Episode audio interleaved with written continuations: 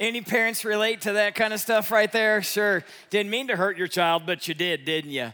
Uh, that's why this parenting thing has been so hard for us, right? The last few weeks we've been talking about are we there yet? And there's four compelling questions that every person needs a compelling answer to. And parents, you cannot pass on that which you do not have. And so you need to know the answers, you need to live the answers, and then you pass those answers on to your kids because you don't want your kids to settle for survival. You don't even want your kids to settle for success. You want them to live a significant life. Well, now we're up to question number four. But before I give you question number four, let me tell you a little story. There was a motivational speaker, and uh, he was talking to a crowd of people, and he was trying to explain to them how motives work. And he said to one guy, he had him come up as a volunteer. He put a board on the ground. He said, I just out of curiosity, sir, would you walk from one side of the board to the other side of the board for $20? And the man who was the volunteer, he said, Yeah, I'll walk from one side of the board to the other side of the board for $20. He, he says, Sir, if I took the board though and I put it up on a 40 story building, and I put it on top of the 40 story building and I, attached it to the adjoining building right across the way. And, and I said, Would you still walk across that board for $20? Would you do it? And the man said, No, I would not do that. And, and the motivational speaker, he said, Would you do it for $100? And the man said, No, sir, I would not walk across uh, 40 flights up there. I would not walk across that board even for a $100.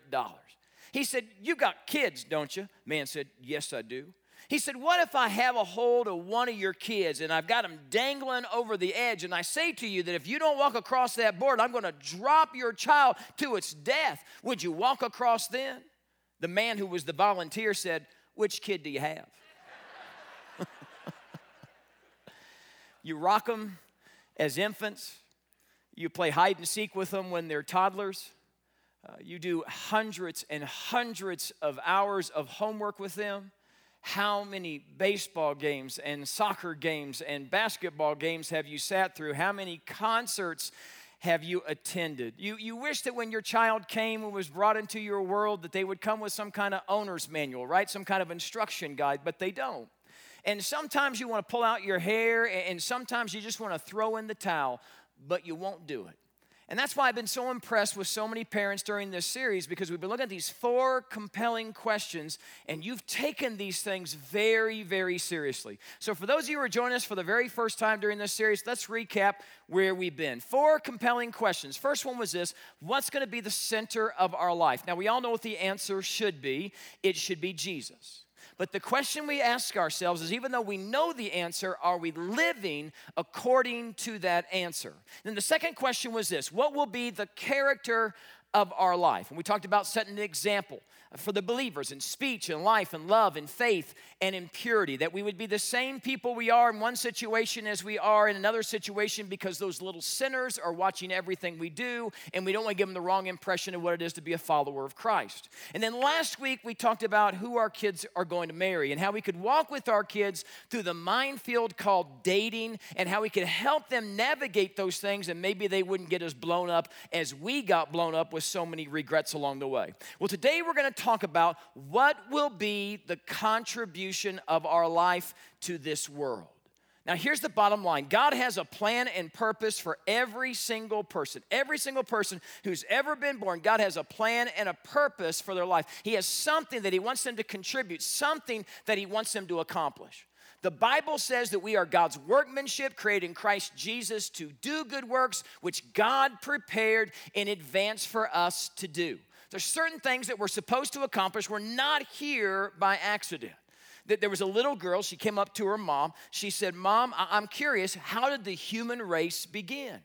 And, and the mom said, well, well, uh, daughter, this is how it started. Way back, God created the heavens and the earth, and then He created Adam and Eve, and then they had kids, and they had kids, and over many generations, here we are today. Well, she thought that was a pretty good answer. Couple days later, she went and she found her dad asking the same question. She said, Dad, how did the human race begin? He said, Billions and billions and billions of years ago, there were gases that came out of nothing that collided, and out of this gigantic fart came all this order. That's what happened. And so uh, over the time, there's this evolutionary process, and we came from, from apes. Now the little girl's really confused. She doesn't understand where, where, in the world the human race came from. So she goes back to her mom. She says, Mom, I just don't fully understand this. When I asked you how the human race began, you said that God created us and then Adam and Eve had kids and then so on and so on and so on. But when I asked Dad, he said that we evolved from monkeys. And the mom said, Well, that's quite easy to explain. You see, when I answered the question, I was talking about my side of the family. And when your when your dad answered the question, he was talking about his side of the family, right? God has a plan and purpose for every single person.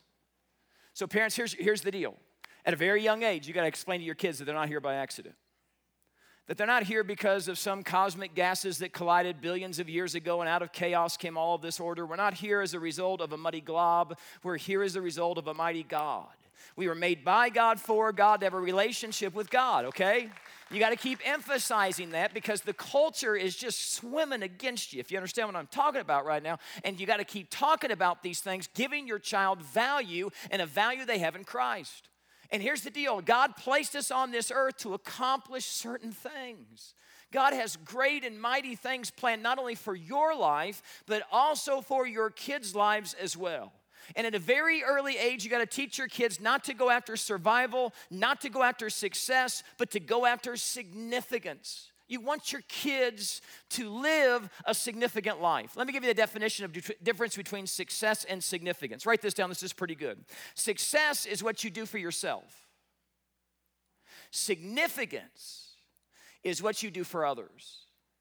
And yet, we live in a world where a lot of people are shooting after survival and they're shooting after success, and very few parents and very few parents are entrusting their kids to live a significant life.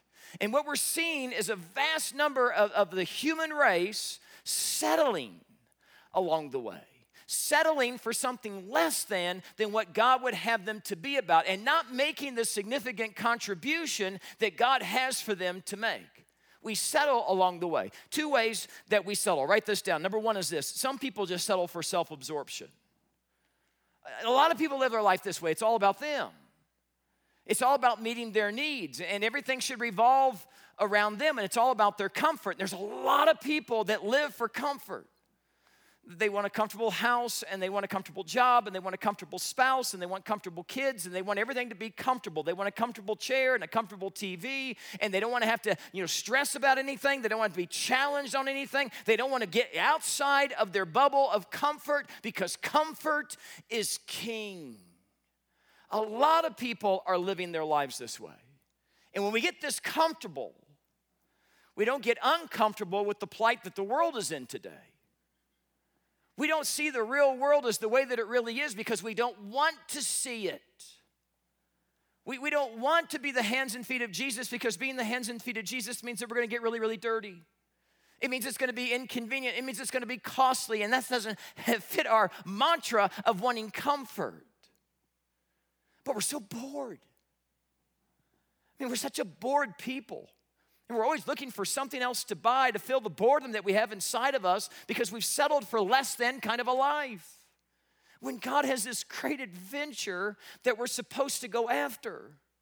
And we can't expect our kids to want to go after that great adventure if mom and dad aren't living for that great adventure. We got to explain to our kids that there are diseases that need a cure that there are people starving that need to be fed, that there's slavery that needs to be ended, elderly that need to be cared for, water wells that need to be dug, and lost people who are going to spend their eternity separated from God. There's lost people that need to be found. At a very early age, we need to teach our kids that the most important thing they can do with their life is seek God first.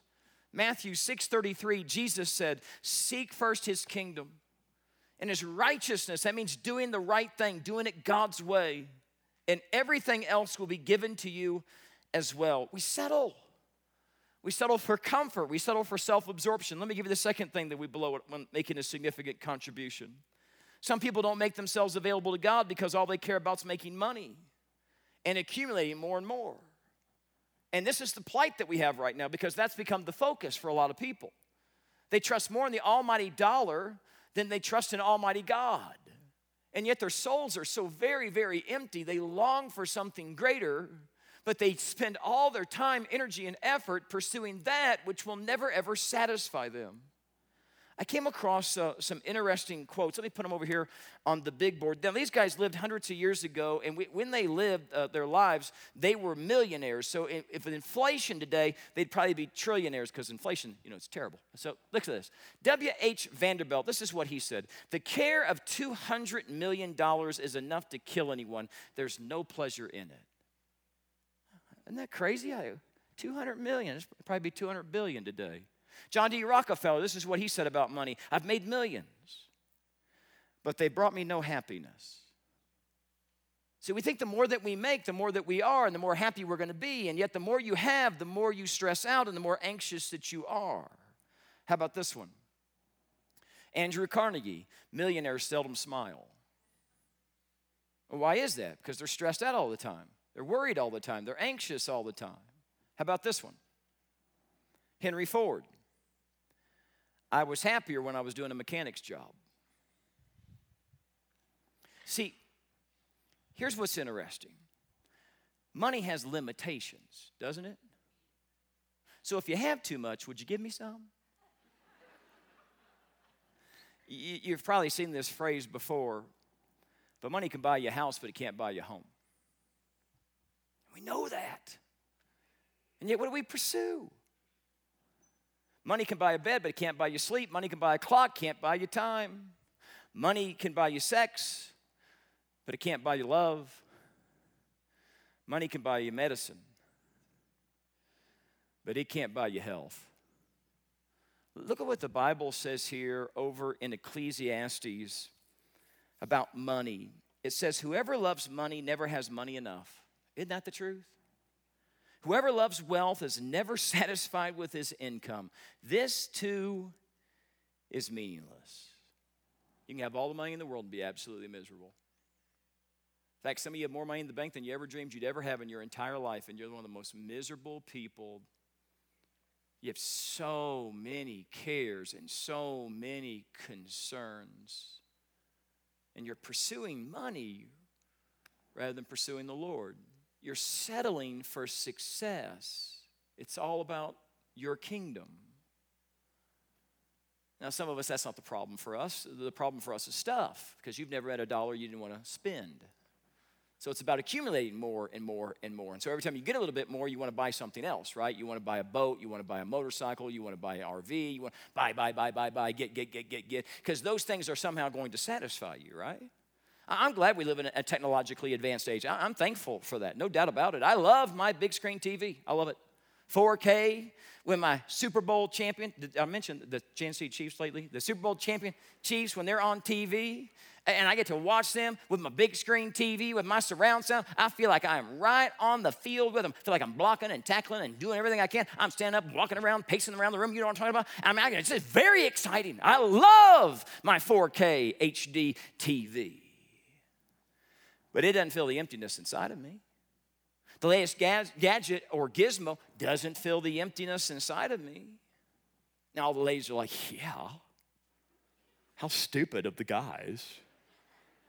See, for you, it's not a big screen TV, it's not the latest gadget or gizmo, it's the latest pair of shoes. How many pairs of shoes does a woman need? No one knows the answer to that question. It's one more purse, it's one more outfit, it's one more top, it's one more pair of pants, it's one more of this, it's one more of that, because somehow going on the next shopping spree is somehow going to fill the emptiness that's inside of you. Let me ask you a question. What was the last thing that you really, really wanted? I mean, really, really wanted. It kept you up at night. You thought about it all the time. You just weren't going to be happy. Weren't going to be satisfied until you could go have that thing. And then you saved up for it and you got it. And you brought it home. You opened it up and you caressed it. And you loved it and you said, You are so good. I'm so excited to have you. How, how long did the excitement last? A day, a week, a month? What, what are you pursuing now? What's the next thing? And when will enough be enough? Why don't we live a significant life? It's because we're pursuing stuff that won't satisfy us. We're giving our life to things that, well, to things that are going to fill up somebody's landfill in about six years. And so our kids are watching us live on these levels of comfort and of money being the driving force and of our kingdom being the driving force and stuff being. I mean, some of us can't even pull our car in a three car garage. Do we honestly think that they're all of a sudden going to choose to go live a life of significance that makes a difference and changes their piece of the world when mom and dad only care about their small piece of the world? Ecclesiastes chapter 1, verse 8 says, The eye never has enough of seeing, nor the ear of its fill of hearing. So, so, how do we make certain that our kids don't fall in these traps? And how do we make certain that we get out of these traps if we find ourselves in them? First thing is this we have to make the needs of others more important than our own. And we have to model this value in front of our kids. What's robbing us of joy? It's selfishness thinking that everything has to revolve around us, that everybody has to serve us, that it's all about us. It's killing us. There was a guy who was dressed really nice. He went into a restaurant, sat down. He looked like he was a little bit sad, and the waitress came over to get his, his uh, order. And she said, Are you okay? You, you, seem a little down. You, you seem a little depressed. He said, Well, two months ago, my grandfather passed away. She said, Oh, I'm so sorry to hear that. Sorry to hear about your grandfather passing away. He said, Yeah, me too. He said, He left me $185,000 cash. She said, Wow, well, that's nothing to be sad, sad about. He said, Yeah, last month my uncle died and he, he left me $100,000 in stocks. She said, Wow, well, that's amazing too. That's nothing to be sad about as well. He said, Yeah, but so far nobody's died this month and nobody's left me anything.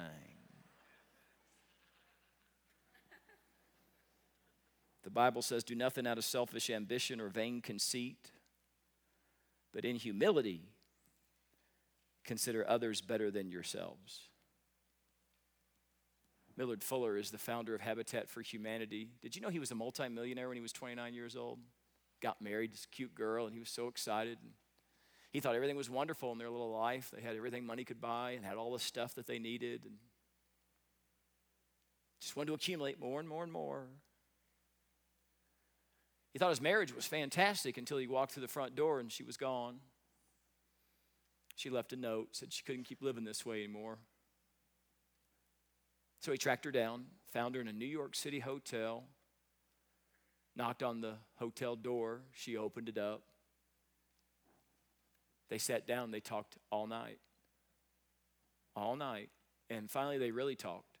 They talked about what they wanted their lives to be about, how they felt empty, how they didn't understand why they had all this stuff and it just left them so cold. And they got on their knees by that hotel bed and they prayed and prayed and prayed together. And they asked God to give them wisdom, to give them insight as to what life is truly all about, what's worth giving your one shot at life to. And they both came to the conclusion uh, after they prayed that they were to leverage their life to give uh, housing to the poor and to be a voice for those who were oppressed, to bring justice to those who didn't have a voice at all. Well, it was now early morning hours, and they called in room service for some breakfast. And they said, You know what? Let's eat our breakfast. Let's get in the shower real quick, and, and let's head to church.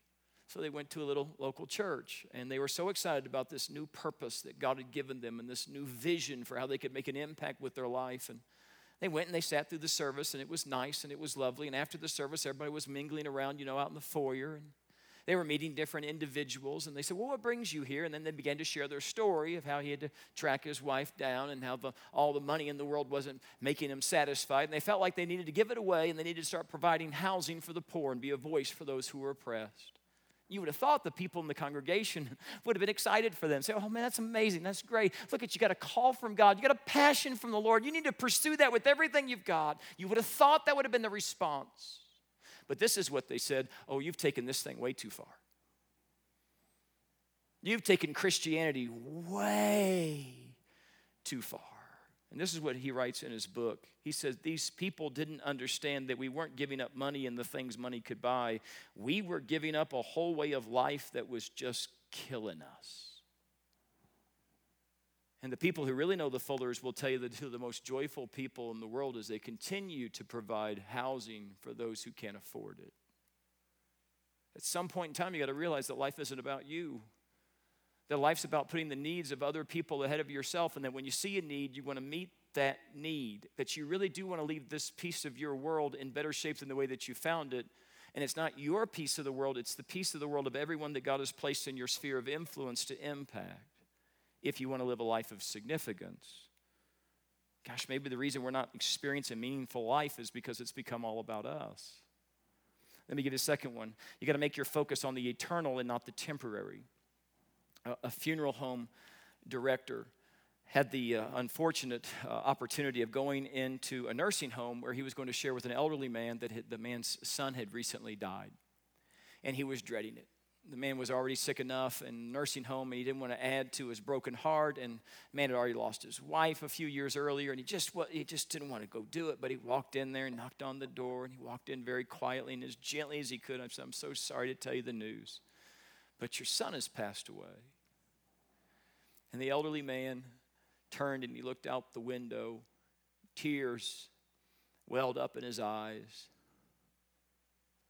Then he looked back at the funeral director and he said, Won't his mom be glad to see him? We are on this earth about this much time when it comes to eternity. But what we do in this amount of time has unbelievable eternal consequences. And I just think there's just a lot of people living their life in a meaningless manner where they're just chasing the wind, like a dog chasing his tail. And they're looking for something that will satisfy. They're looking for something to give themselves to. And they're forgetting that heaven is in the balance. They're forgetting that eternity is eternal and that we can leverage this little bit of time for all of eternity and make an eternal difference. But we're so consumed with the here and the now that we don't even think about the ramifications of our life for all eternity. You got to focus on the eternal and not focus on the temporary. I'm going to give you three questions you need to ask yourself. How much is what I'm doing right now going to count five to 10 years from now? Is, is any of it that you're doing has any eternal significance to it at all? That's the second question. How much is going to count in eternity? Are, are we just wasting time? And if we're wasting time, our kids notice that we're wasting time, and guess what? They're going to end up wasting time too because they're going to become more and more like you. Let me give you the third one. By spending my life in this way, will I one day hear God say, Well done, good and faithful servant? This is what the Apostle Paul said greatest missionary ever walked the face of the earth, Acts 20 24. He said, Life is worth nothing, nothing, unless I do it for, unless I use it for doing the work assigned me by the Lord Jesus. So, what percentage of your time is investing in spiritual things? What percentage of your time is invested in helping the needs of somebody else? What, what, what, percentage of your time is you leveraging your time and your talent and your resources for something greater than your own little kingdom of mud? But you're leveraging those things for the kingdom of God. Whose life are you impacting right now with the life that you're living? Beyond your immediate family, who are you impacting for the King of Kings and for the Lord of Lords? Have you settled along the way for survival or success? And you're missing out on that significant life. And then the third thing is this we need to start now. We, we can't keep putting this off. We, we know what we need to do, so we need to do it. We know what we need to leverage, so we need to leverage it. We know what we need to risk, we need to risk it. And the more we keep putting it off, the more we keep saying, I'm going to get around to it, the more our kids are noticing that. And the more they're thinking that's somewhat of a joke, don't you think? And, and, so we need to invest in our kids now. Now is the time to have these hard conversations. Now's the time to give them a bigger vision for their life. Now's the time to talk about significance with them and talk to them about the struggles of what it's been to live the kind of significant life that we've talked about today.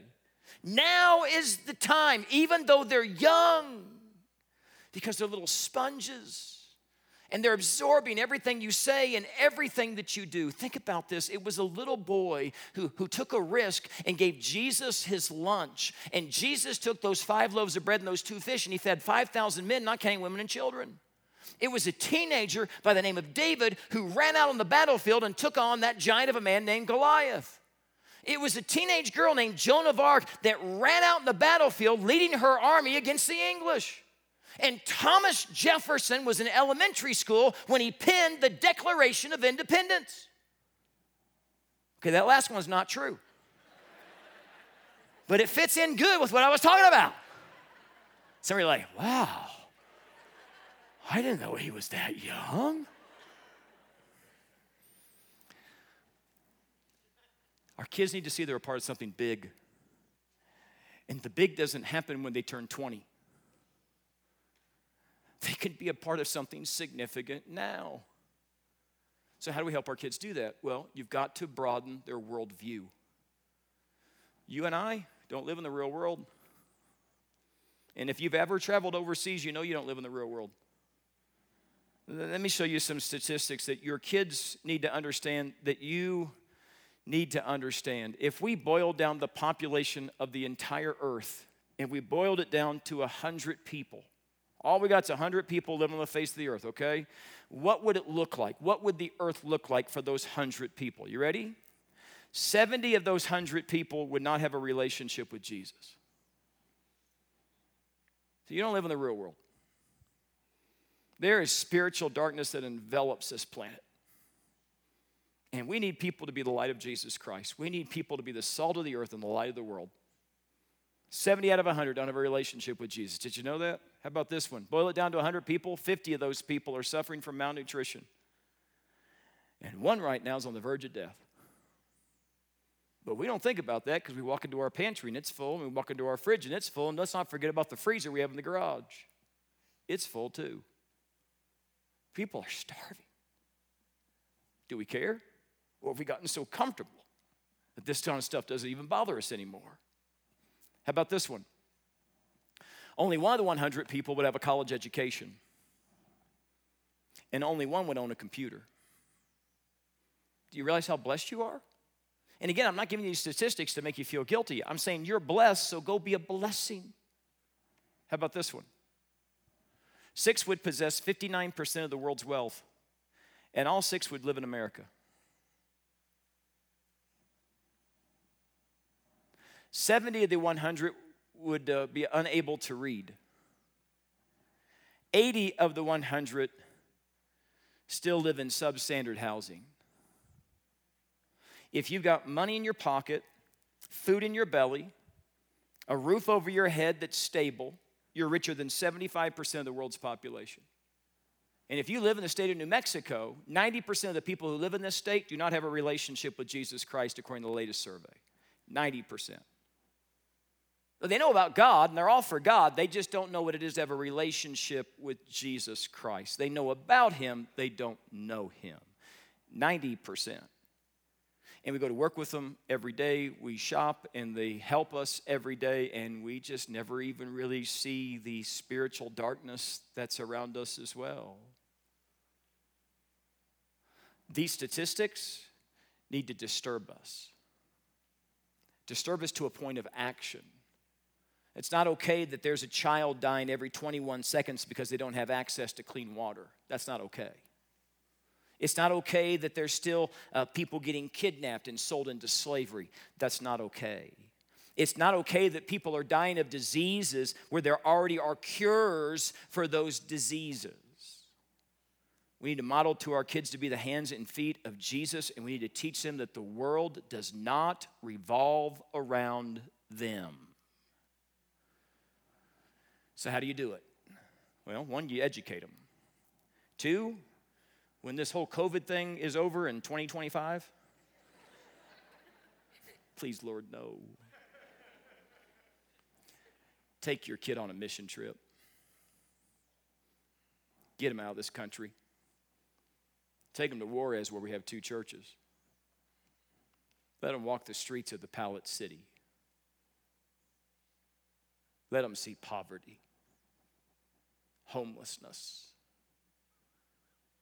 Go on a mission trip to Haiti, where a child is brought to us who hasn't been able to hear since they were two years old and now they're five. And find out that the problem for the child is that there's wax buildup in its ears. They'll never forget the moment when the wax is pulled away because we have the tools to do it. And the child who was two years old, who hasn't heard since they're two for the last three years, haven't heard a thing, all of a sudden they hear for the first time. Watch them see the joy in the mom and dad's face. Listen to the cries of the kids saying, Give me food. Give me food. It's the only English phrase that they know. Let your kids see the real world. And when they come back, they'll be disgusted. They'll think, oh my goodness, what are we doing? As we scrape the extra food into the trash can night after night after night. And God just might get a hold of your child and they might get a holy anger about them and say, Someone's got to do something. And I'm not looking for somebody else to do it. That somebody's me. And they need to see that in you. It's not okay. So, how do we leverage our life? Here's your homework assignment if you choose to accept it. You ready? It's real simple. You can do it on your phone, you can do it on a computer, you can do it on an iPad or a tablet. You're going to finish this sentence I'm here on this earth to what? That's it. Why are you here? I'm here on this earth to make money. Okay, put that one down. Put down everything you can come up with. I'm here on this earth to buy a lot of clothes. I'm here on this earth to what? Just keep listing them one after the other, after the other, after the other. I'm here on this earth to do a job. I'm here on this earth to pay bills. I'm here on this earth to be a parent. I'm here on this earth to do this. I'm here on this earth to do that. And when you get to the thing that stops you in your tracks, then you'll know why you're here. You know what it is for me? My purpose is to know Christ and to make him known, to attack the very gates of hell itself and where there is darkness, to bring light, to leverage my life, my time, my talent, and my treasure for the things of God, for the kingdom of God, to make an impact. You know what my goal is? Is that every morning when I wake up, that Satan goes, Oh, crud, he's up. Make that your goal. Go after something more than the American dream, which is so fleeting, and pursue full devotion to Jesus Christ. Why are you here? I am here on this earth to buy a new car. I'm here on this earth to get a bigger house. I'm here on this earth to do what?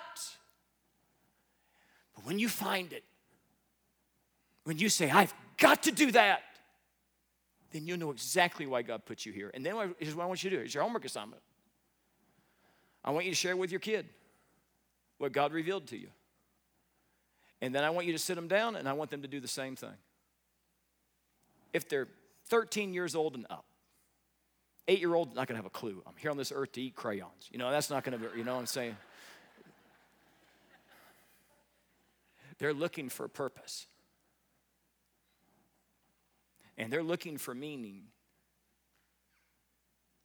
And unfortunately, they're looking at us.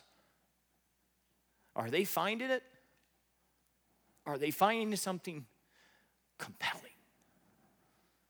Four questions. What's going to be the center of your life? What's going to be the character of your life? Who in the world are you going to marry? What kind of contribution do you want to make for the things of God? Less of me, more of Him. Let me pray for you. Dear Heavenly Father, there's not a person watching me or a person who's in this room who doesn't want to live a significant life. Because you made us for that. We long for that. We want to be a part of something like that. But that means we got to push through our fears. We got to push through our priorities. We got to push through our false agendas. That means we got to go take a risk. And that stuff scares us to death. Lord, help us to have a holy discontent with the way things are. And then, God, I pray that you would direct our path into how we can make a bigger impact for you than we ever have before in our jobs, at our schools, in the businesses that we frequent. When we see a need, may we meet the need. And God, if you put a holy fire inside of us to go somewhere where no one wants to go or do something that no one else wants to do, God, I pray that we would be courageous enough to say, Here am I. Send me. I'm so tired of being empty. I so much want to live a life that matters in the lives of others. I'm so sick of being self absorbed. Leverage my life for something greater than myself. Lead me, guide me, give me courage to do it. I ask this in Jesus' name. Amen. I know that's your prayer too. Some of you don't have a relationship with Jesus. On all of our campuses, you need to go to the first step room, or you need to text us or call us so we can have a conversation with you because that's where meaning and purpose starts is in a relationship with Jesus. And you can call us or text us at 505 922 9200. We'd love to talk to you. We'll even help you with a little exercise. You know, I'm on this earth to do what? We'll help you walk through all of that till you find that compelling thing. But you got to have Jesus. And you can't just have him, you can't just have him, you know, in your head. You got to have this point when you say, I'm just going to do whatever you want me to do. I'm going to go wherever you want me to go. I'm going to follow you wherever you want me to follow you. Because that's where real life is. That's where the adventure is. It's not about a big wardrobe. It's not about a nice car. It's not about a big house. It's about leveraging what God is giving me to make an impact in the life of somebody else. And we all know that's true. And yet we settle. Oh, we settle along the way. Why have I preached so hard? Because I feel like sometimes I've settled along the way. What we've done as a church and what we could do could be so much more significant if everybody would wrestle with these questions and leverage their life for the kingdom of God. If you want to get baptized, you can go to the first step room. We'll set that up. We got a big baptism celebration coming up in November. You can also call us or text us 505 922 9200, whatever spiritual decision you might have. There's a song that we picked in this uh, service with. It's, uh, it's by Rascal Flatts. Is that correct? Is it Rascal Flatts? Okay. Thanks for saying. I appreciate it. Um, it's all about leaving a legacy behind. Listen to the words of this song.